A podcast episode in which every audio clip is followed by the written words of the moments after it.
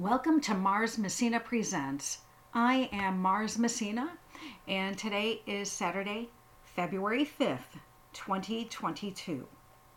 The subject for episode 43 is Common Core Math, the name of the formula of math that today's children are learning in school.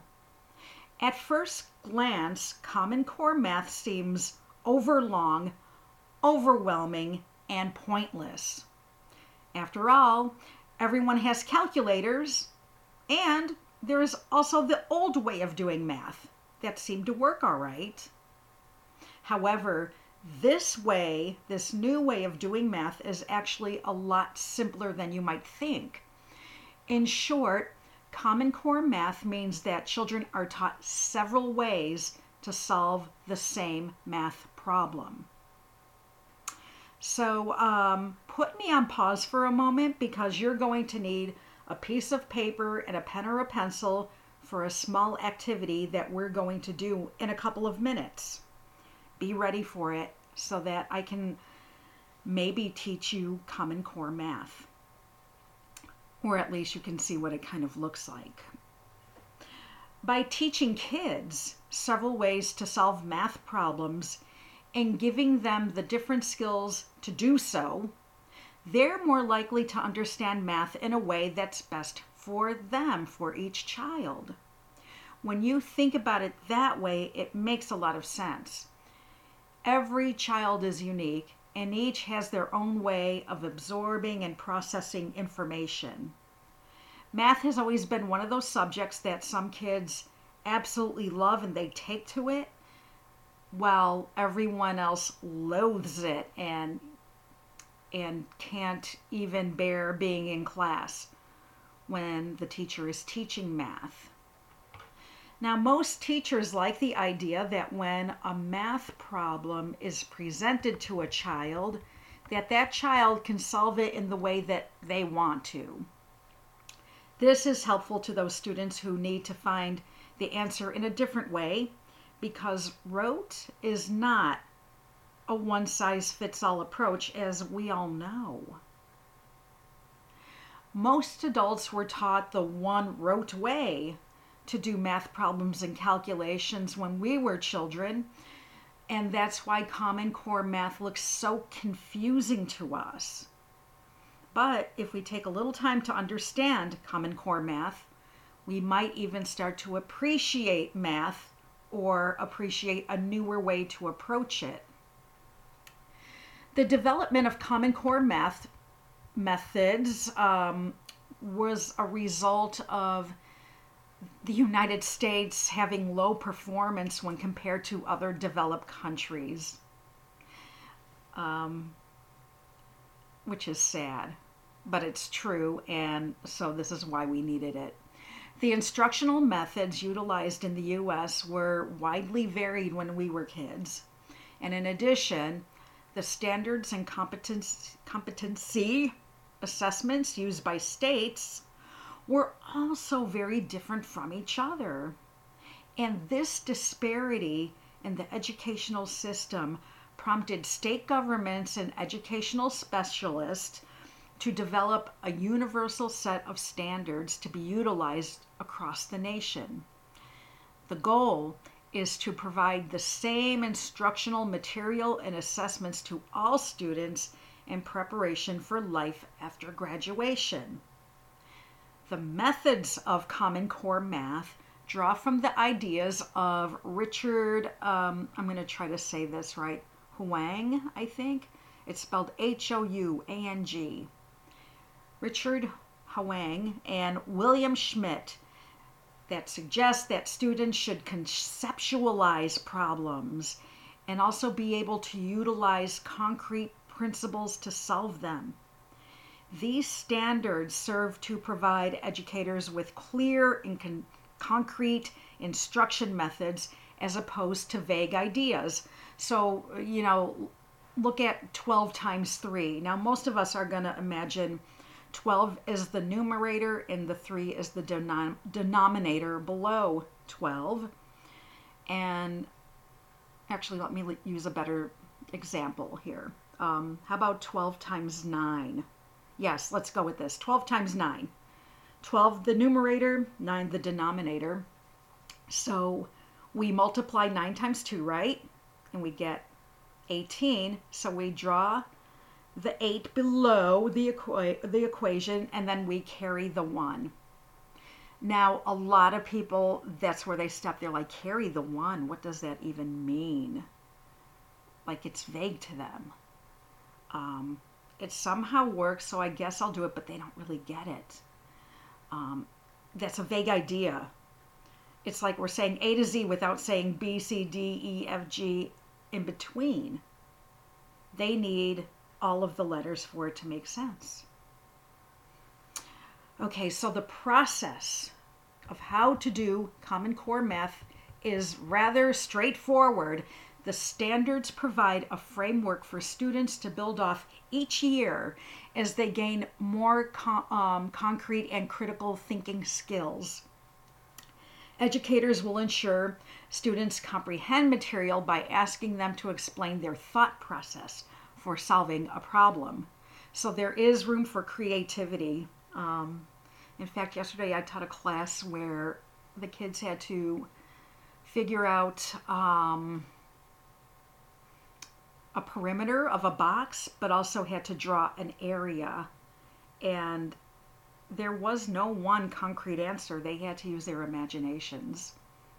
Anyway, um, there are a number of different strategies within the Common Core standards that are at the teacher's disposal to help kids find out what problem solving methods work best for them the teacher can give them several types of Common Core math activities. Teachers use teaching tools that give kids several methods at once. This way, they can pick and choose the ones that appeal to them naturally. So, um, how did I learn Common Core math? Well, I kind of had to because I substitute teach and I get thrown into classes and it was actually a fifth grader with autism who sat with me. he, he barely speaks, but he sat and he drew on the board and he showed me different methods um, for Common Core math. And this kid also knew how to do our old math. So he was able to meet me where I was and then teach me more, which is what I was hoping to do for him. But anyway, um, I'm learning Common Core math. And now here is where you need your paper and writing utensil. Um, so basically speaking, I'm going to go over different um, different examples of Common Core math. I'm going to use um, addition, subtraction, and multiplication. Um, and uh, hopefully, you know, you're just hearing my voice. You're not watching me write on a board. Um, so let's try this. Let's try this. Actually, mm, I should have said get three pieces of paper. So put me on pause, go get your three pieces of paper, and then come right back. And no stopping at the bathroom on the way. Okay, so get out your first piece of paper. We're going to work on addition. Draw a cross in the middle of the piece of paper so that you have four quadrants. Okay. Now, at the upper left quadrant, write 32 plus 48 and put 32 as the numerator and 48 as the denominator. So you're putting, you're stacking one on top of the other. 32 on top plus 48 below that with the little slash line for the equals. And you already know that it's 80, right? Because 8 plus 2 is 10. We draw the 0 under 8. Carry the 1. 4 plus 3 is 7. Plus 1 is 8. So we get 80, right? Easy enough. Now, at the little uh, quadrant next to that, meaning the upper right hand quadrant. Again, write 32 plus 48, stack them on top of each other like you did. But instead of writing 80, here's what you're going to do. write a little arrow pointing to the right of 32. And you're going to write 30 plus 2. And then you're going to do the same thing to the 48. Draw an arrow to the right of 48 and stacked underneath the 30 plus 2, you're going to write 40 plus 8. And now you're going to add together 40 and 30, which is 70. And you're going to add together 8 plus 2, which is 10. And that equals 80. So your equation, your the answer will be 70 plus 10 equals 80. And when you first see this, you're like, why would you do that? Well, sometimes people look at 32 and 48 and they can't figure it out in their heads and it looks confusing, but they can figure out the nearest tenth. So 30 plus 40 is a lot easier to add than 32 plus 48. And then you take the extra 2 and then you take the extra 8 and we all know that's 10. And that's how they get to the answer. Some people, it works really well that way. Now, Here's another way of doing it. So go to the lower left quadrant. We're going to write it the same way 32 plus 48. 32 is over the 48. And then we're going to add the 8 and the 2 together and we're going to write 10 below that. And because we know this is tenths, we're going to write plus 70 below that because 4 plus 3 equals 7, and that way we get 80. Some people get it that way. Maybe you will too. And then finally, in the lower right hand quadrant, again, 32 plus 48, 32 on top of the 48. Now, next to the 32, we're going to write three hashtags for the 3. Next to that, we're going to draw two little dots for the 2. Underneath that, draw four hashtags for the 4 of the 48, and then draw eight little dots, okay, for the 8. Now we're going to draw a circle around all of the dots, connecting the 2 at the top with the 8 at the bottom, and that gets 10, right? And then eight tens equals 80. For some people, they get it better that way.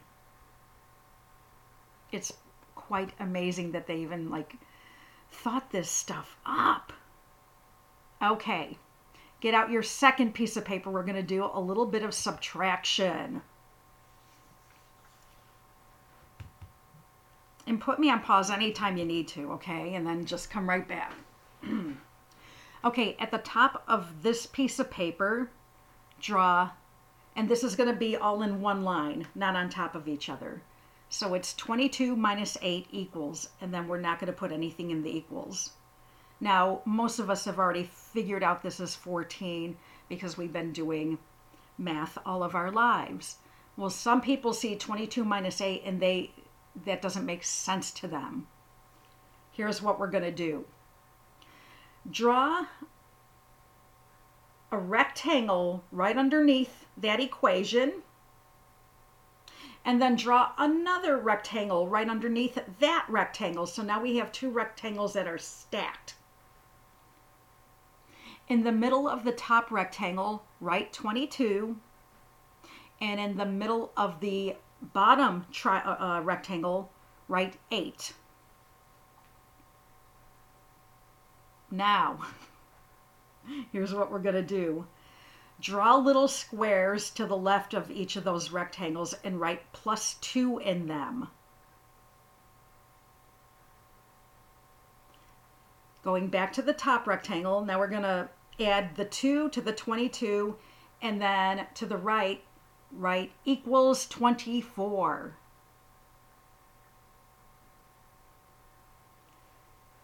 For the bottom rectangle, we're going to write the plus 2 plus to the plus 8, and then we're going to get equal 10 to the right of that. So we end up with equations of 24 and 10. 24 minus 10 equals 14. Now that is much easier to come to than 22 minus 8. Do you see how that might make sense for some people? So 22 minus 8 is the same thing as 24 minus 10, and they both equal 14.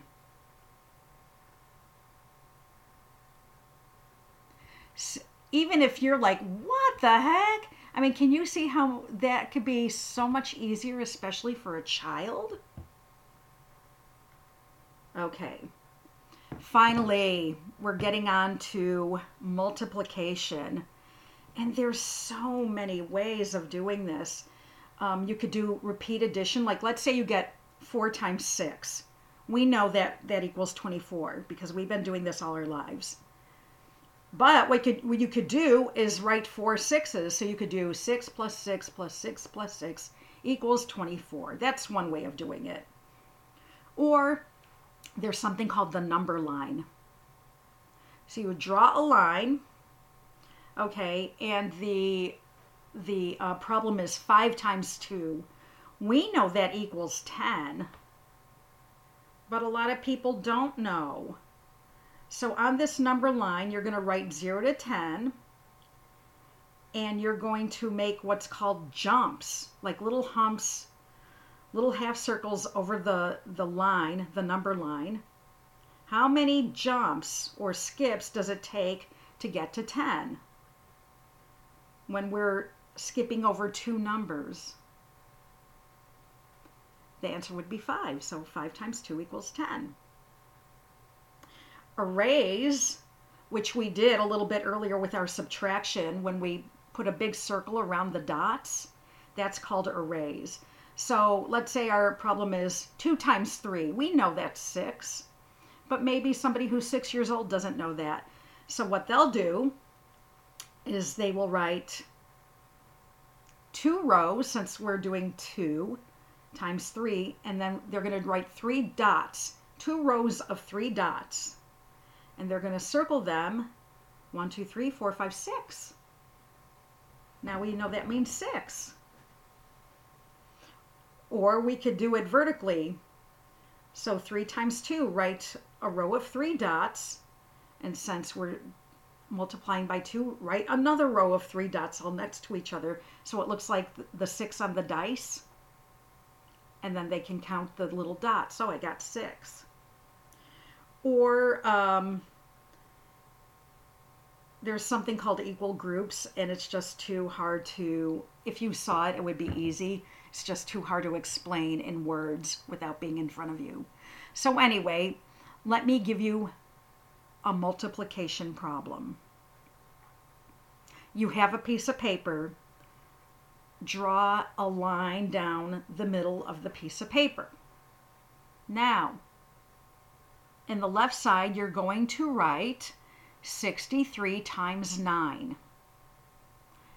And the, the old school way, the normal way, the way we know how to do it, 9 times 3 we know is 27, so we write the 7, carry the 2. 9 times 6 is 54, plus 2 is 56. So our answer is 567. And you've probably already figured it out. 63 times 9, we know, is 567. Now, a lot of kids see that and they cannot figure that out. So, on the right, here's what we're going to do. On the right side of your piece of paper, draw a box and put a little um, line in, um, in the middle of that box. Now on the left side of the box, we're going to write 9 because that's part of our equation, 63 times 9. And at the top of the box, over the, the first part of the, the, the first half of the smaller box, we're going to write 60. And on the second half of the smaller box that we just drew, we're going to write 3. So instead of 63, we're writing 60 and 3. Now we're going to multiply 9 times 60. We come up with 540. And now multiply 9 times 3, we come up with 27. So 540 plus 27 equals 567. That took much longer, yes, than just doing it the old school way. But again, a lot of people don't understand carrying the two. So multiplying, you know, by whole number, like, um, you know, these numbers that, that are basically tens, 60 times 9 is so much easier to figure out than 63 times 9. And then we just take that extra 3 and multiply that by 9 and get 27. So um, that's how you do Common Core math, boys and girls. Or, you know what? Just use your calculator. You're old. And now it is time for bedtime stories from the acoustic bookshelf. And I will read to you the poem called Arithmetic by Carl Sandburg. Arithmetic is where numbers fly like pigeons in and out of your head. Arithmetic tells you how many you lose or win if you know how many you had before you lost or won. Arithmetic is 7 11, all good children go to heaven, or 5 6, bundle of sticks. Arithmetic is numbers you squeeze from your head to your hand to your pencil to your paper till you get the answer. Arithmetic is where the answer is right and everything is nice, and you can look out the window and see the blue sky. Or the answer is wrong, and you have to start all over and try again and see how it comes out this time if you take a number and double it, and double it again, and then double it a few more times, the number gets bigger and bigger and goes higher and higher, and only arithmetic can tell you what the number is when you decide to quit doubling.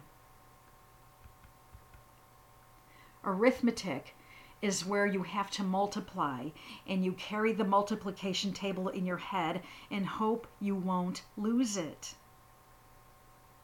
If you have two animal crackers, one good and one bad, and you eat one, and a striped zebra with streaks all over him eats the other, how many animal crackers will you have if somebody offers you five, six, seven, and you say no, no, no, and you say nay, nay, nay, and you say nix, nix, nix. If you ask your mother for one fried egg for breakfast and she gives you two fried eggs and you eat both of them, who is better in arithmetic? You or your mother? That's our show for today, ladies and gentlemen. I hope you learned something. Practice your math and make this weekend count. Until next time, arrivederci.